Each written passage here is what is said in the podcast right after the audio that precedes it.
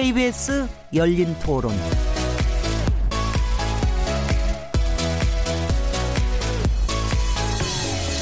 안녕하세요. 묻는다, 듣는다, 통한다. KBS 열린 토론 진행자 시민 김진혜입니다.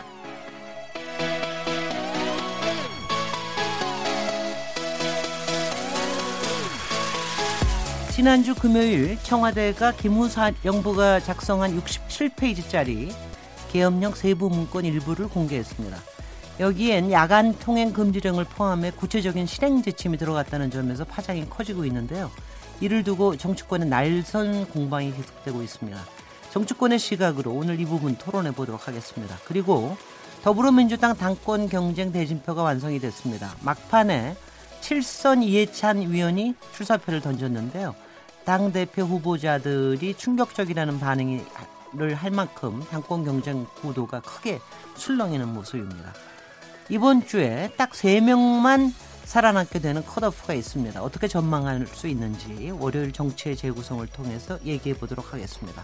7월 23일 KBS 열린 토론 지금 시작합니다.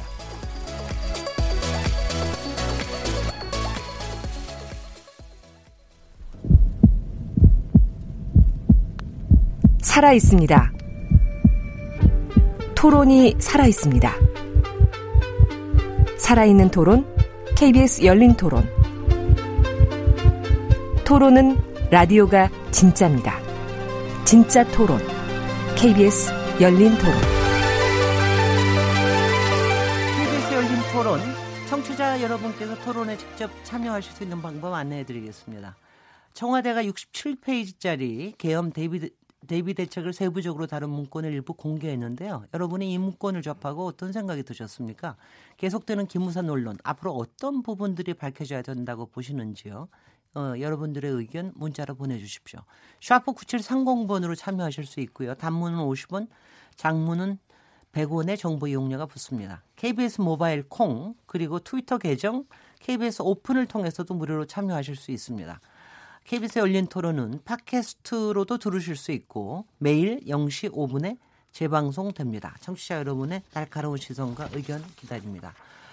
자, 그럼 오늘 KBS 열린 토론 정치의 재구성 월요일 코너입니다. 함께 토론하실 패널 분들 소개해 드리겠습니다. 강기정 전 더불어민주당 의원님 나오셨습니다. 네, 많이 우울하고 슬픈 날입니다.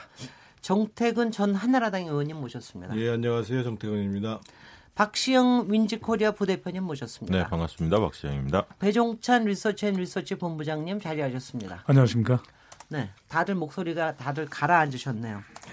아, 오늘 토론 안건에 대해서 어, 시작하기 전에 오늘 오전에 어, 우리들에게 전달된 비보 정의당 노회찬 원내대표가 투신해서 어, 사망한 이 소식에 대해서 잠깐 어, 좀 얘기를 해, 해봐야 되겠습니다. 참 안타까운 일이 아닐 수 없는데요.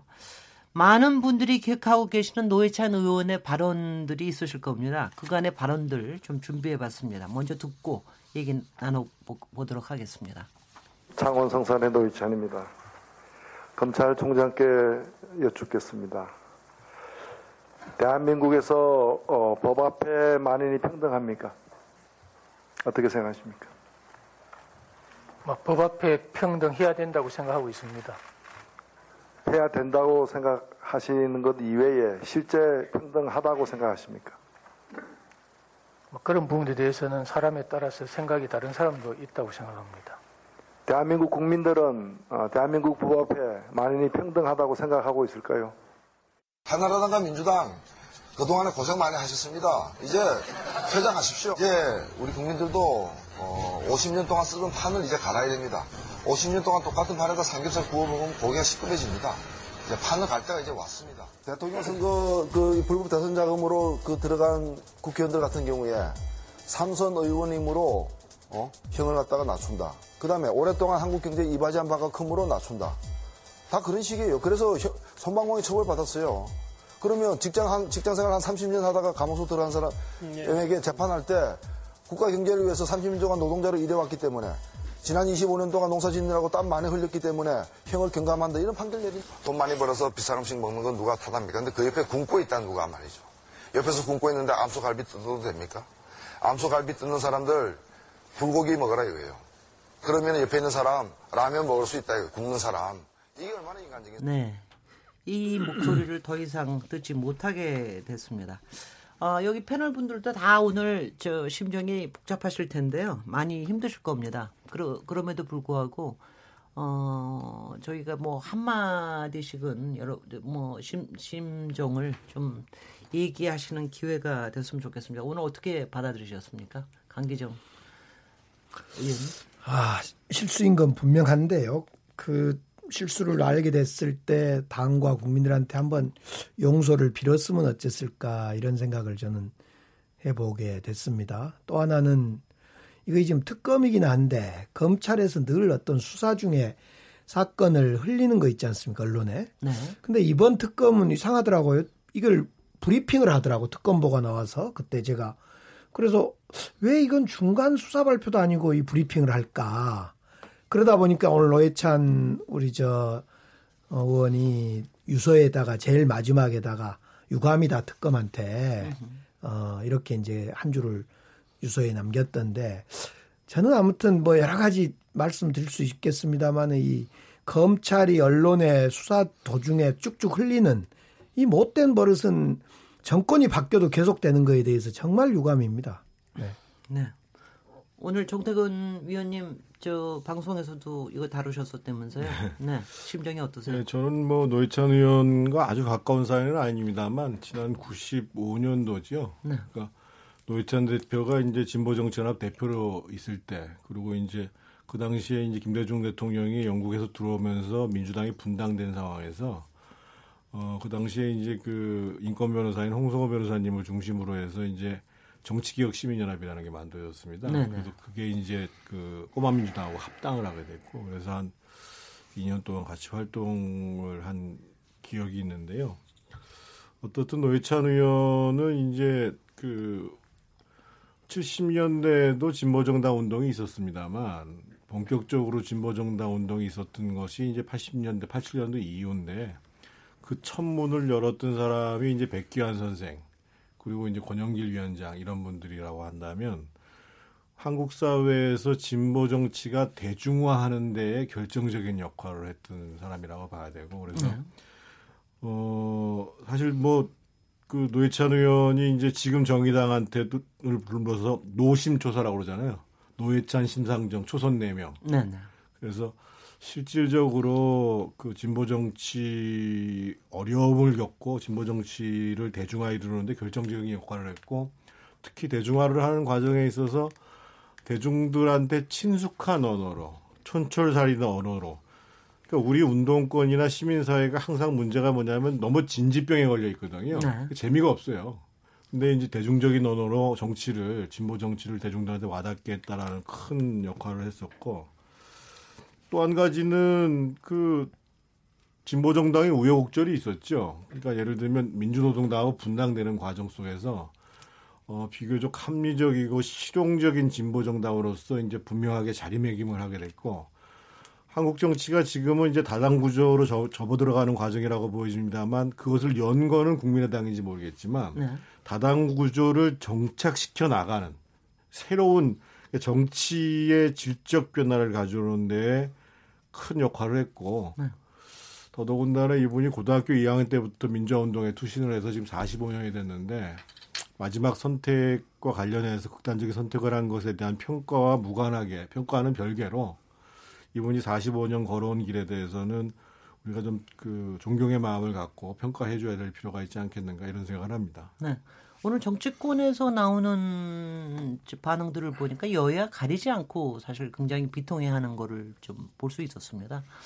어, 이 과정을 어떻게 보고 계세요, 박시영 부대표님?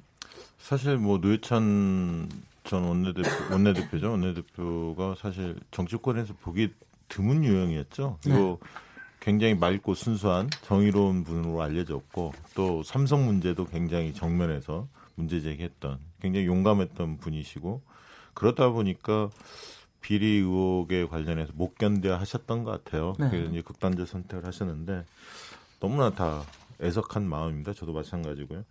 노희찬 원내대표 같은 경우는 아까 정태근 의원님 말씀하신 대로 말을 참 맛깔나게 하는 분이죠. 그래서 대중의 언어로 진보 정치를 굉장히 쉽게 설명해준 이웃집 아저씨 같은 느낌이 있습니다. 그래서 어, 여야 막론하고 굉장히 충격적이었을 것 같고요. 어, 금주 한 주 동안은 아마 여야 간의 공방, 정책 공방은 좀 자제할 그럴 가능성도 좀 엿보입니다. 그 네. 정도로 어떤 충격적인 하루였습니다. 네. 네, 배정 전문가. 뭐 저는 이제 선거 조사를 하는 사람이니까 이 노회찬 의원께서 그러셨던 길이 꽃길이 아니라 가시밭길이었거든요. 17대 때 비례대표로 국회에 입성하고 난 이후에도 어, 오롯이 국민들이 유권자들이 하고 싶은 이야기들을 많이 대변해 주셨던 것 같고요. 그래서 한국의 버니 샌더스다 이런 또 별명으로도 불릴 만큼 유권자들의 사랑을 많이 받았고 삼겹살 판가리는 정말 불판, 네, 불판을 불판을 갈아야 된다. 갈아야 된다 는 이야기는 이 분노한 유권자들의 마음을 또 그대로 대변해 줄 거예요.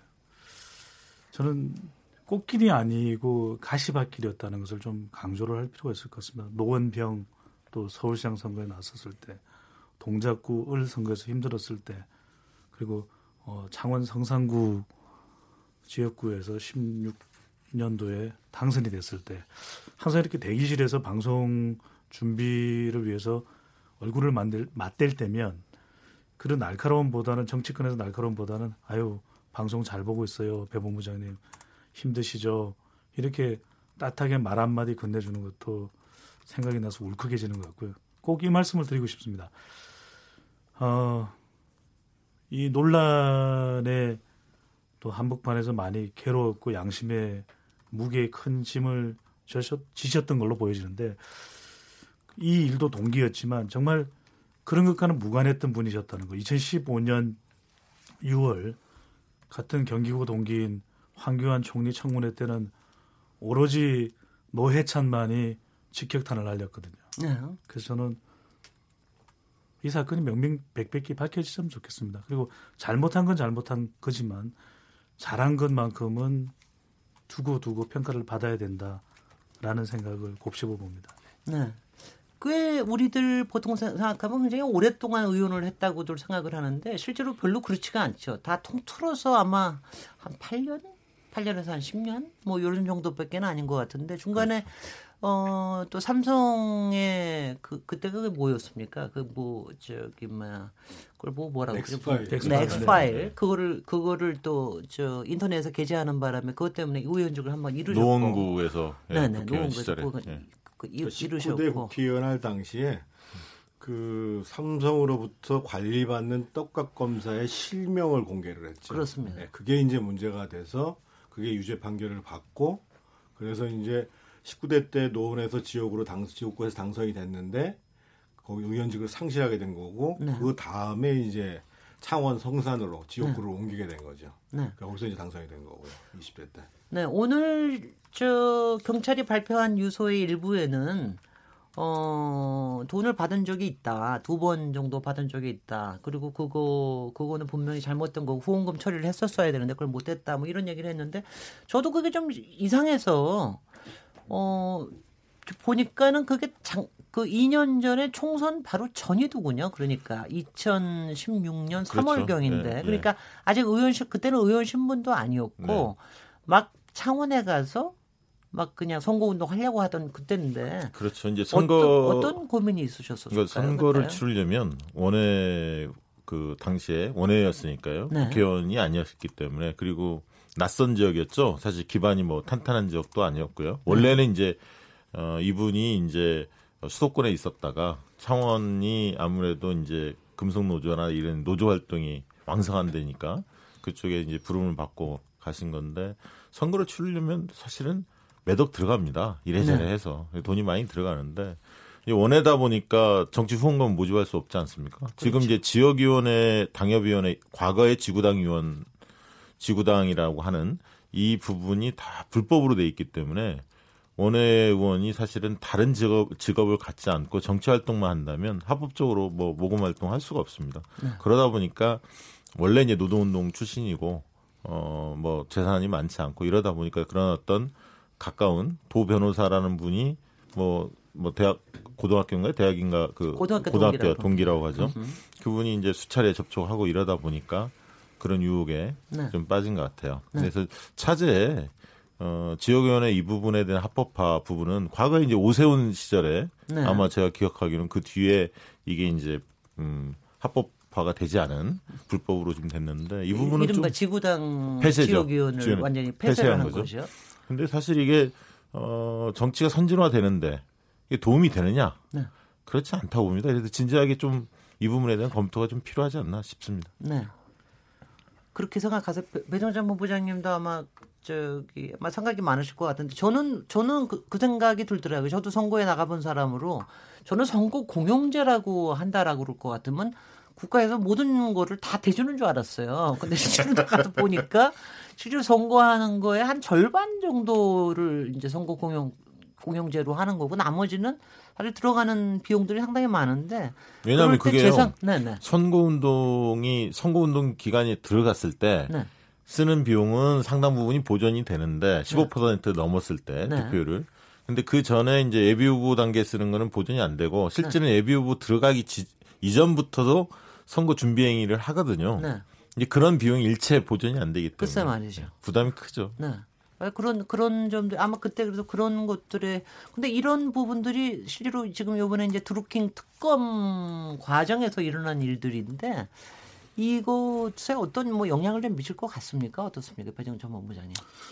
네, 드루킹 수사 관련해서는 어, 관련된 국민 여론도 있었습니다. 이것이 지방선거 직후에 선거 결과로 끝날 이슈인지 아니면 계속해서 이어질 이슈인지에 대한 어, 결과가 있었는데 질문이 있었는데 이 지방선거 이후에도 계속 이어진다라고 국민 여론은 응답하고 있거든요. 네. 그런 만큼 이번 사안이 이 드루킹 특검과, 특검과 관련된 내용에 대해서 국민들이 이 노회찬 의원과 관련된 이 아, 정말 아, 예, 슬픈 일입니다. 이 일을 로서 끝을 내는 것이냐 아니면 이 드루킹의 이 핵심은 뭔가 본 이 본질은 뭔가 네. 이 부분을 더 어, 파헤치지 않을까라는 생각을 하고요. 이 여론을 제가 오기 전까지 계속 모아보면 다들 한결같이 이 수사와 관련된 부분은 밝혀져야 되는 내용이지만 음흠. 과연 이 노회찬 의원 많은 국민들의 또 사랑을 받았던 의원임에는 분명하거든요. 과연 목숨을 끊을 일이었는가? 우리 한국 정치에서 이 고비형 정치의 부작용도 물론 있습니다. 그런 여론조사들도 여러 차례 발표가 된 적도 있고요. 또 한편으로는 이 노회찬 의원 고인의 유서에도 나와 있지만 이 법정형보다 당의 징계보다도 너무 자신이 이 부분에 대해서 어, 못 이겨낸다 이런 얘기를 하고 있거든요. 네. 저는 적어도 쉬운 일은 아닐 겁니다. 하지만 이렇게 아주 예민하게 진행되고 있는 수사라면 이 관련자들을 좀 보호할 수 있는 장치가 좀 있으면 좋겠다. 그게 네. 주변에 가족이든 좀 우리가 좀더 각성을 해서 이분이 그런 극단적인 어, 선택을 하지 않도록 누군가는 좀 예의주시하고 있었어야 되는 것 아닌가. 이게 쉬운 일은 아닙니다. 하지만 이 관련된 그런 내용이 너무 지금 댓글에 많이 올라오고 있거든요. 그래서 네. 누군가는 옆에서 계속해서 지켜보고 있어야 됐다. 더군다나 미국에서 귀국하자마자 이, 이 일어난 일이기 때문에 뭐 형언할 수 없을 정도의 이 심적 충격이 컸을 가능성이 높거든요. 댓글들을 보게 되고 네. 당의 반응 또 국내 언론 그랬다면 좀더좀 그런 배려가 있어야 되지 않았을까. 물론 수사를 명명백백하게 하는 거는 중요하겠죠. 분명- 분명히 네. 필요한 네. 거고요. 근데 오늘 솔직히 어쩔 수 없이 노무현 대통령님 생각도 안 날래 안 날 수가 없었습니다. 뭐 노무현 대통령께서도 그랬고 저 노회찬 의원도 그렇고 하여튼 여러 가지 중에서 수호지심이 굉장히 강한 분들 같아요. 그러니까 그분들에 대한 명예심이라든가 이런 분이 굉장히 강한 분들이라서 그런데 이 두 전 위원님께서는 아마 더 남달리 받아들이실 텐데 우리 노회찬 의원의 이번 어, 이 죽음이 우리 또 정치사에서는 어떻게 어떤 의미로 받아들여질까요? 네, 강기정 의원님. 하나는 이제 정치인들 저도 뭐 12년 국회의원을 하면서 돈에 대한 유혹은 사실 늘 따라다닙니다. 그것이 뭐 돈을 통해서 재산 축적을 하자고 하는 것보다도 우리 정치를 하다 보면 이제 선거를 하다 보면 지금 선거 공용제를 통해서 한 80%까지는 도해지 선거에서는 보존이 됩니다. 농촌 선거나 이런 데는 아직도 돈이 더 들어가는 구조고요. 지역이 넓다 보니까. 그렇기 때문에 늘 이제 이 80% 이상 나머지 20%에 해당된 20% 플러스 알파 정도 해당된 비용이 늘 들어가다 보니까 이제 그, 그 고비용은 없어 고비용 정치는 없었습니다만 선거 공영제 도입으로 투명해졌습니다만은 이 돈이 늘 이제 필요한 구조가 이렇게 우리 정치에 어, 남아 있는 것이 사실이죠. 그러다 보니까 그런 유혹이 늘 따라다니고 이제 그 정치자금법도 바뀌고 최근에 또 김영란법도 만들어지고 이러면서 이제 그런 게 갈수록 제도화되고 개인의 어떤 신념만으로는 지킬 수 없는 이런 것이 이제 법적 정비가 되고 있는 상황인데 그런 점에서 참 우리 정치가 더 달라져야 된다. 지금보다 더 이런 생각. 앞서 음. 말씀드렸듯이 지구당을 통한 어, 활동을 보장해주는 정치 활동을 보장해주는 법도 필요하고요. 그런 생각이 하나가 들고 저도 지금 원해입니다마는 원내위원장이 갖는 어려움이 솔직히 있습니다. 현역 국회의원일 때와 달리 그런 게 하나가 있고 또 하나는 저는 이번 것은요. 이번 드루킹 특검이 사실은 태어나서는 안 될 특검인데 애초에 이 드루킹 특검이란 것이 댓글 조작, 여론 조작을 겨냥해서 생긴 특검 아닙니까? 옛날 그 자유한국당에서 국정원 댓글 사건처럼 국가기관 가지고 댓글 여론 조작하는 거하고 비슷하다. 이래서 이제 그쪽으로 몰아가려고 특검을 통해서 지방선거 전에 정치 공세를 폈는데 정작 여론 조작에 대해서는 크게 그 잘 이렇게 나타나지 않고 또 옛날에 국정원이 했던 것처럼 그런 거하고 차이가 있다 보니까 이 드루킹을 주변으로 해서 더 변호사 그러니까 드루킹 그 경공모 팀들이 이 과정에 로비 그 실패 로비로 이제 보여지는데요. 조사해 봐야 되겠지만 이 실패한 로비를 통한 뭔가의 협박, 불법성이 있었는가 이런 방향으로 지금 이제 조사를 해 들어가다가 노회찬 의원 건이 이제 둘쭉 튀어나온 것 같아요. 그래서 저는 이제 앞서 노회찬 의원 유서에도 스스로 잘못, 불법, 실, 실수 이런 걸 분명히 했기 때문에 이건 노회찬 의원이 잘못한 건 분명한데 이 드루킹 특검이라는 것이 매우 정치적 특검이 여기까지 오게 되지 않는가. 진실 규명이 더 넘어서 정치적 어떤 공방으로 흘러버렸던 거 아니야. 이런 아쉬움이 좀 있습니다. 네. 예, 정태원입니다. 그 네. 그 정치자금의 합법적인 그 합리적인 규제 문제는 사실은 별도로 좀 다룰 필요가 있을 것 같고요.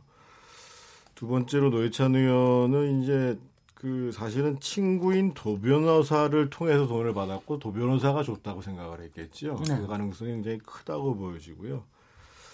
저 개인적으로는 아 어떻든 현실 정치에서 앞으로 본인이 얘기한 것, 말한 것과 거기에 따른 도덕성과 행위를 유지한다는 거에 대해서 어, 더 이제 각오를 하고 정치를 하지 않으면 안 되겠다 이런 네네. 생각을 좀 해봤고 수사 자체와 관련해서는 저는 강기정 의원님하고 좀 생각이 다른 게 그러니까 이제 어, 지금 일반적으로 언론에서 예측하는 것보다 수사는 훨씬 더 앞으로 박차를 가해서 진행될 거라고 저는 보여지는데 왜 그러냐면 어, 이 사건을 특검에서 넘겨받을 때 지금 현재의 김경수 도지사를 비롯한 민주당과 관련된 수사를 자료를 제대로 받은 게 없어요.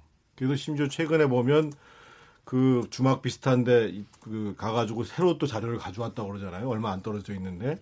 근데 지금 이 도변호사 사건 같은 경우는 작년에서 이미 검찰까지 가서 1차 조사를 한 사건이고 음흠. 거기에서 증거가 조작된 것을 확인했다는 거거든요. 네네. 그래서 이제 저는 왜 긴급 구속영장을 신청했는지 모르겠어요. 사전 구속영장을 청구해서도 되는 문제인데 네. 뭐 신변이 불안하고 어쩌고 저쩌고 그래가지고 그러는데 그 기각이 그래서, 됐죠 결국. 그래서 이제 네. 그러한 점에 있어서는 무리가 있는지 모르겠지만 검찰의 입장에 그 특검 입장에서 보면 어떻든 불법적인 정치 자금이 수수됐다라는 것들은 확인된 상황이기 때문에 음. 어, 오히려 이제 나머지 문제와 관련해서는 보다도 과감하게 이제 수사에 들어가고 피의자들을 소환하고 이런 음. 작업들이 진행이 될 텐데 어, 앞으로 어떻든 뭐 드루킹 수사는 이미 이제 공식 기간은 거의 절반 가까이 됐잖아요. 연장하면 또 이제 물론 한 달에 남아 있습니다. 그래서 그건 좀 지켜봐야 될 문제라고 판단이 됩니다. 네.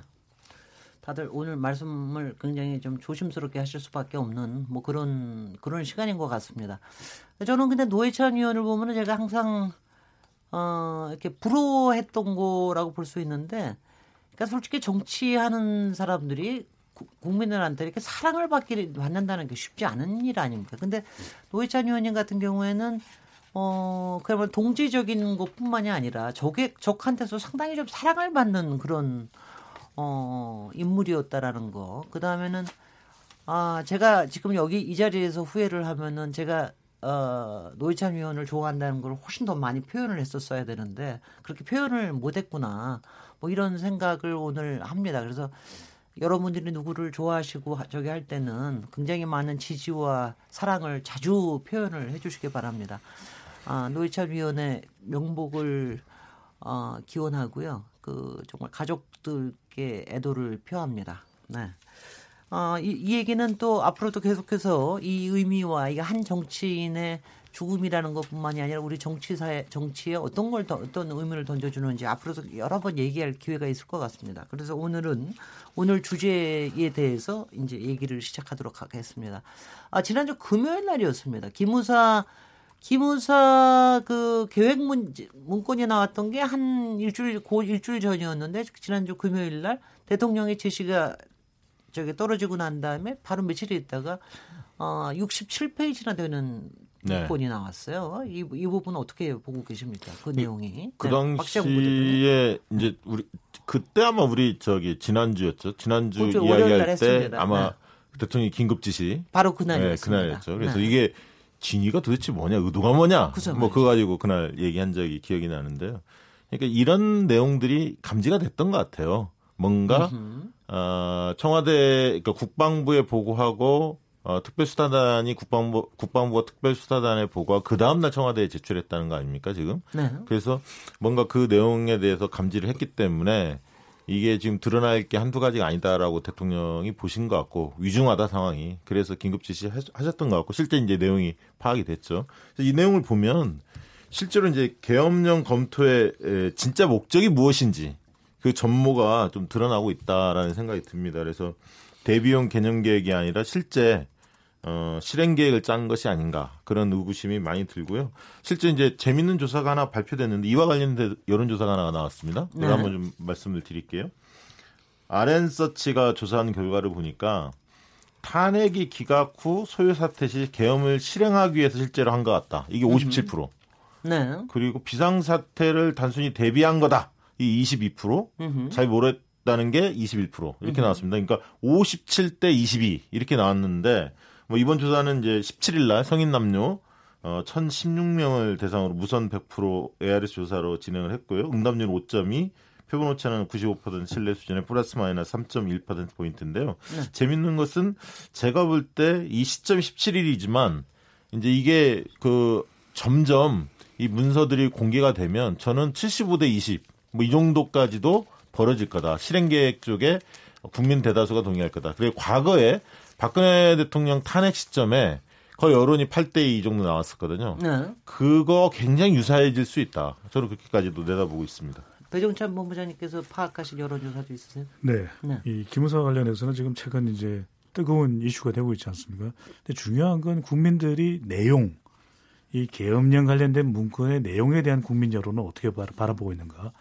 그 다음에 가정, 그리고 이제 대상이 될 텐데, 지난 시간에도 우리 열린 토론 시간에 말씀을 드렸듯이 관련된 여론조사 결과는 몇 개 나와 있습니다. 근데 대체적으로 국민들은 단순한 검토용 이- 이상의 수준으로 보는 것이죠. 왜냐하면 군 내부에서는 어떤 인식이 있다 하더라도 일반 국민들은 이 문건의 구체성 그리고 이 문건의 문건의 어떤 시기적인 이 면 때문에 상당히 구체적으로 내용이 갖추어져 있다. 그러니까 일반적인 검토 수준 이상으로 바라보고 있어요. 실제 나오는 여론조사도 앞서 소개해드렸던 여론조사와 크게 다르지가 않습니다. 국민 다수는 이 계엄 시나리오 수립은 국정농단 사건 이상의 헌정 파괴 및 국가 전복 시도로 철저히 수사해야 된다 이런 입장인데요. 문제는 이런 것 같아요.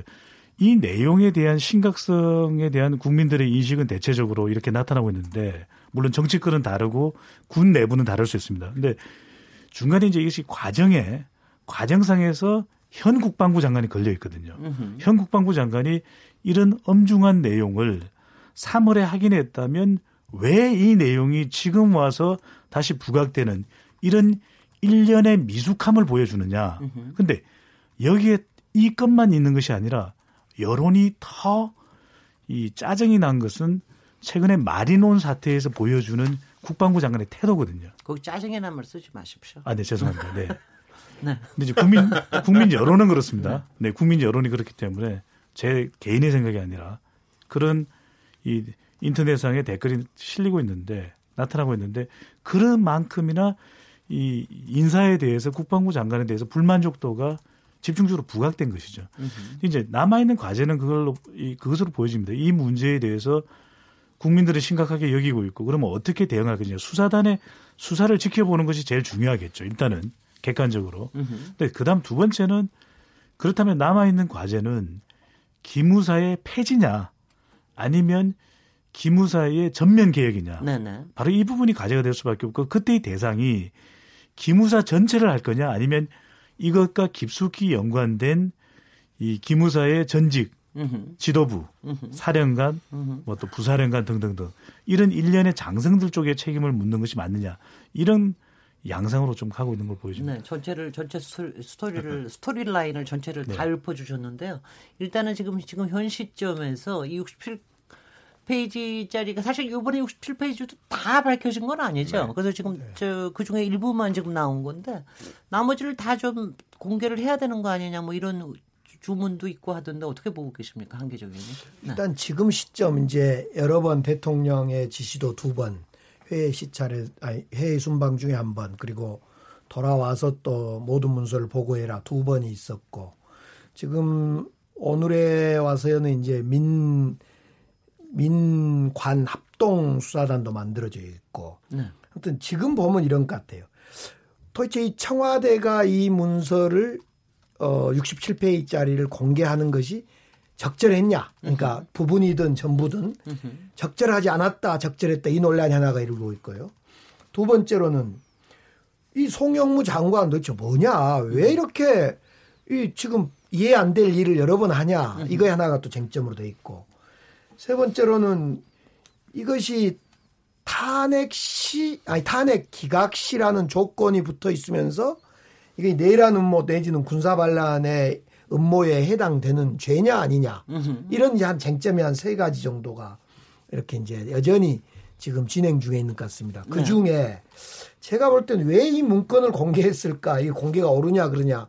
저는 이제 결론적으로 이렇게 수사단이 구성되어서 진행되고 있는데 청와대가 문건을 공개하고 또 국회에서 문서 내놔라 67쪽 그러니까 그건 국방부 일이다라고 또 국방부로 돌리고 이런 건 좀 안 맞는 것 같아요.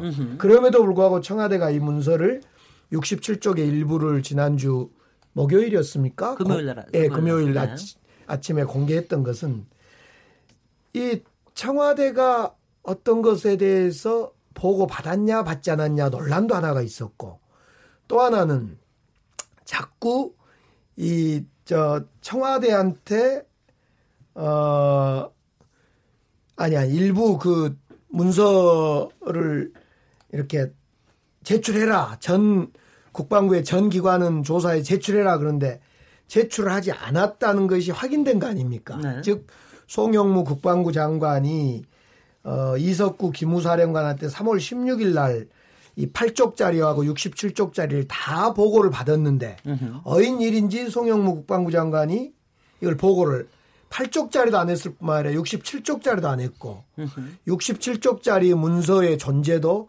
나중에 USB를 뭐 확인하는 과정에 나타났다 이거예요. 그래서 숨기지 말아라. 지금 또 숨긴 놈들 가만히 안 두겠다. 용서하지 않겠다. 이런 경고 아니었던가 이런 생각이 듭니다. 네. 정태근 의원님. 오늘까지의 상황을 좀 정리해 볼 필요가 있을 것 같습니다. 일단 청와대에서는 뭐 공식적이지는 않지만 청와대 고위 관계자 아마 대변인 얘기하는 것 같은데 추가 개헌 문건에 대한 추가 공개는 없다라고 네. 언론에 이제 발표를 한 상황이고요. 조금 전에 말씀하신 것처럼 지금 국회에서 내일 24일 날 국방위원회 전체 회의를 열어서 이 문건 제출해라. 네.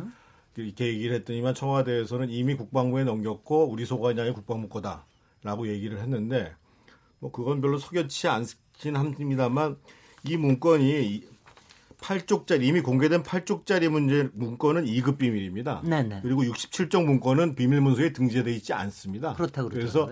아마 내일 국회 국방위원회에서 의결하면 바로 가져와야 될 거기 때문에 이거 네. 공개가 공개가 되는 것은 뭐 불문가지라고 봐야 되고 또 한 가지 중요한 것은 이것을 작성을 지시했고 지시 작성에 관여한 당사자들의 지금 진술들이 나오기 시작했거든요. 네. 그러니까 지금 이제 이 사람들이 진술한 게 아니라 조사단에서 얘기가 지금 흘러 나오기 시작하는 거죠. 근데 지금 이제 조현천 기무사령관이 귀국을 한답니다. 하기 전에 합수단 관계자들한테 진술서를 보냈어요. 네. 그래서 어, 결국은 이 문제가 그러면 쿠데타 예비 음모냐 아니냐라는 것을 할 때에 자기가 그 당관의 지시를 받아서 작년에 이제 그 보고 작년에 이- 20 그러니까 2017년에 이제 보고를 한 다음에 음흠.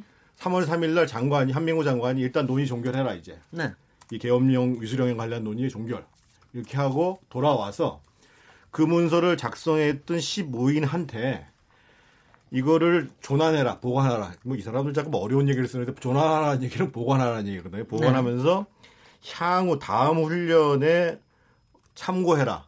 그래서 다음 이- 훈련이라는 게 뭐냐면 보통 그 전시계엄 문제에 대한 검토를 같이 하는 게 대개가 뭐 한미 연합 훈련 있지 않습니까? 네. 우리 이제 이번에 취소됐던 한 뭐 이렇게 UFG 같은 경우 을지 프리덤 가디언 훈련이라든지 뭐 키 리졸브 연습 때 전시 계엄을 상정을 한 그 검토를 하게 돼 있거든요. 예. 거기에 활용해라 이렇게 얘기했다면서 음. 주장하는 바는 뭐냐면 내가 이걸 쿠데타 예비 음모 같았으면 이걸 왜 보관하라고 그러냐 도대체 도대체 이렇게 얘기를 하니까 반대쪽에서 문제를 제기하는 거죠. 그러면 도대체 왜 그 합참 의장이 아니라 육군 참모총장을 계엄사령관으로 예비했냐 네. 하니까 아 이거는 전국 계엄이 아니고 음흠. 지역 계 서울 지역에 대한 계엄인데 음흠. 실제 전국적 상황 전시 상황이 발생하면 그 합참에서 할 일이 많은데 그래서 했다 이런 얘기를 하고 그러면 국정원 언론에 대해서는 왜 통제하려고 그랬냐. 그러니까 거기 8조 구항이 나오 8, 8조 구조에 나온다 이거예요. 원래 계엄 계획을 작성할 때 뭐 그런 이제 언론 기관, 정보 기관을 통제하는 계획이 나온다 이거예요. 근데 이 사람도 이제 대답을 못 하는 게 그럼 국회는 왜 표- 통제하려고 그랬냐? 여기서 지금 딱 걸리는 거예요. 예. 예. 네. 그러니까 제가 사실은 이 문건을 보고 저도 제가 지난번에도 말씀드렸습니다만 청와대에서 이 문건을 따로 공개한 게 배- 굉장히 적절하지 않거든요. 그러함에도 불구하고 도대체 이 문건을 누가 지시를 내렸을까? 지금 이제 한민구 장관이라고 얘기를 하는데 깜짝 놀란 거는 의원들을 잡아들인다는 게 문제가 아니라 그, 그 당시 자유한국당 의원들은 국회에 표결이 안 들어가도록 한다. 글쎄요. 이거는 엄청난, 그- 이거는 보통 군인들이 생각할 수 있는 게 아니거든요. 네. 그래서 지금 국회 비상계엄을 해제하고자 하는 국회를 통제하려고 하는 거에 대한 답변을 지금 못하고 있는 거거든요. 네. 그래서 제가 보기엔 앞서서 여론을 말씀하셨습니다만 지금은 사실은 여론을 따질, 여론이 중요하긴 합니다만 여론을 따질 것이 아니라 시급히. 시급히 예를 들면 조현철 장관 들어온다니까 빨리 네. 들어오고 지금 조현천 장관과 나머지 지금 그 작성자들의 이- 진술을 일치하고 있다는 거거든요. 네. 그러면 실제로 이제 조금 전에 제가 갖고 있던 의혹 같은 거 도대체 그러면 그 머리에서 어- 어떤 의도에서 국회 통제를 얘기를 했느냐 이건 누구의 지시냐 네. 누구의 발상이냐 네. 해서 이 문제를 종합적으로 확인을 하고 그리고 추가적으로 이 문건에 근거해 가지고 실제로 해당 부대를 움직이기 위한 문서 수발이 어떻게 됐는지 이것까지를 다 조사한 다음에 한꺼번에 종합적으로 발표하는 것이 저는 필요하다고 생각을 하고 국회도 국회는 뭐 당연히 그걸 따질 권리가 있습니다만 일단 문건을 내일 아마 이제 제출을 요구하면 조만간 들어올 거 아니겠습니까? 네, 네. 그래서 그 중구난방으로 얘기하는 것보다 일단 충분한 검토를 한 다음에. 검토를 한 다음에 국회에서도 상임위원회를 좀 개최하는 것이 바람직하지 않겠는가 이런 생각을 갖고 있습니다. 네. 박시영 뭐, 부대표님. 예, 다음 주가 다음 주 우리가 방송할 때쯤 되면. 좀 더 분명한 어떤 내용들이 좀 잡힐 것 같아요. 네. 어쨌든 누가 지시했고 누구까지 보고했는지 이 문제의 핵심 아닙니까? 사실은. 그리고 이게 예를 들면 이제 그런 측면에서 본다면 네. 지금 국방부 장관은 본인은 별로 이 문제에 관여한 게 없다 네. 이런 식으로 좀 발언하고 있어서 결국 한민구 한민구 전 한민구 장관. 장관 같은 경우는 그러면 네. 결국 이- 이런 계엄령 같은 경우에는 결국은 지금 합리적으로 의심이 되는 게 안보실장인 김관진 네. 그리고 당시 권한대행인 대통령 권한대행이었던 황- 황교안. 이 두 분에 대해서 민간인 신분이니까 어쨌든 민군 합동수사본부가 이제 출범하니까 네. 조사를 하고 아까 조현천 기무사령관 전 네.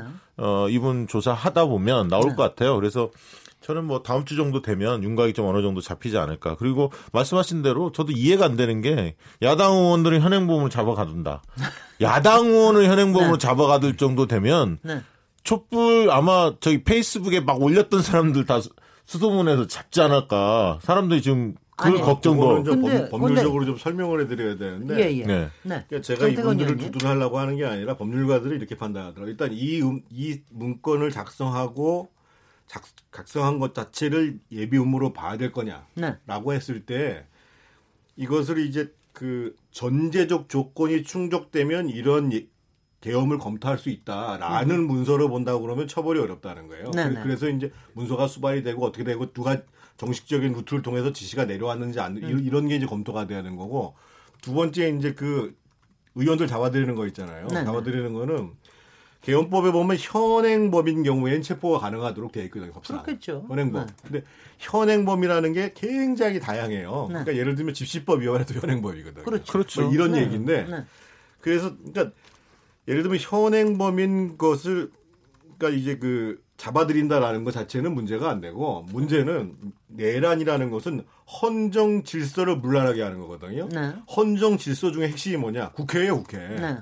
국회를 계엄을 통해서 통제하려고 한다는 것은 이게 이제 내란으로 볼 수밖에 없, 내란 내지 내란 예비 음모로 볼 수밖에 없다는 거예요. 네. 아니 그러니까 계엄군에 대해서 계엄령에 대해서 비판을 하면 그. 자체를 현행범으로 볼 수 있는 거예요. 아니, 그러니까 네. 내가 지금 법률적인 것을 설명하고 있는 거 말씀을 드리는 건데. 법률적으로 제가 그럴 때 단기적- 보기 전에 제가 잠깐만 네. 질문 좀 할게요. 그럼 그러면 그러니까 계엄문 계엄 계엄 선 선포문을 작성해 놓은 거라든가 아니면 야간 저기 통행 통행 금지. 금지 한다라든가 SNS 뭐 셧다운 하겠다라든가 아니면 언론사 통제하겠다라는 거는 그거는 그거는 괜찮은 거예요? 국회만 잡아 국회 개헌 법상으로 보면 가능한데 가능- 네. 그것을 이제 아까 제가 말씀드렸잖아요. 정태근 이게 이제 전제적 예비를 네.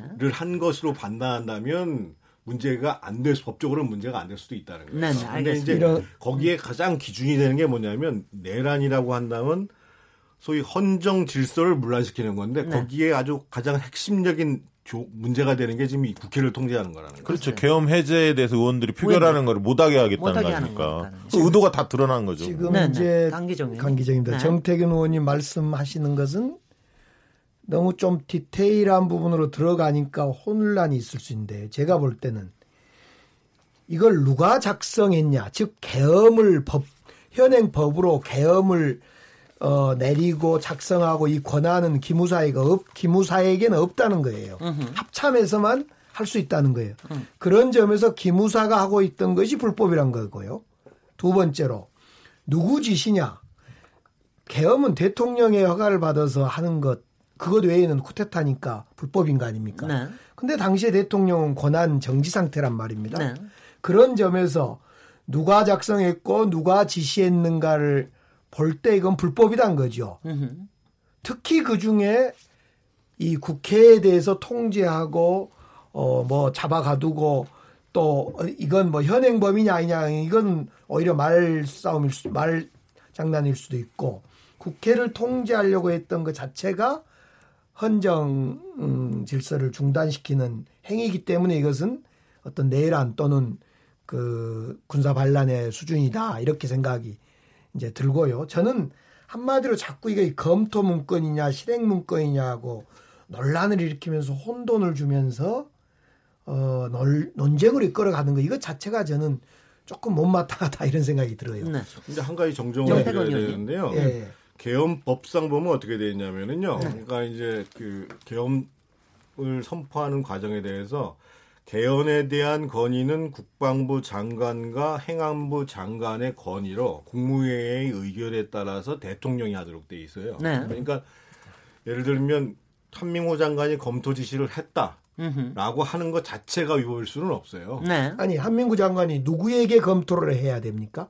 아까 기무사는 아닐 거 법상에- 아닙니까? 아니 지금 통상적인 계엄 업무에 대한 검토는 예. 지금 말씀하신 대로 합참에 있는 계엄과가 있어요. 그렇습니다. 계엄과가 그렇죠. 네, 네. 계엄과가 있는데 그 한민구 장관이 조현천 기무사령관을 했다 하면 이게 적법한 거냐 아니냐라는 것은 그 앞으로 충분히 이제 그 법적으로 따져야 될 문제인데 네. 다만 제가 저 강정호 강교정 의원한테 말씀을 드리는 것은 요 계엄이라는 것은 국방부 장관, 행안부 장관의 요청으로 그러니까 이것을 검토할 수 있는 주체는 두 군데가 있다는 거예요. 네. 행안부하고 국방부하고 이 요청으로 국무회의에서 의결해서 대통령 그러니까 뭐 대통령이 없어 대통령 권한대행이 하겠죠.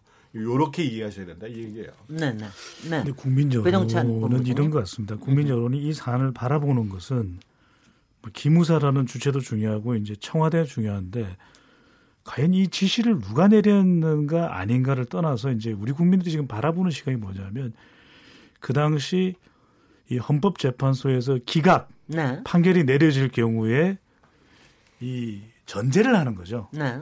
이게 정말 엄청난 대혼돈이 일어날 것이다. 그런데 촛불 집회를 하는 동안에도 우리 국민들이 질서를 잘 지켰거든요. 그렇죠. 근데 계엄이라는 것은 거의 일반적인 일상적인 치안 유지나 사법권 유지가 불가하다고 판단이 될 경우입니다. 그렇습니다.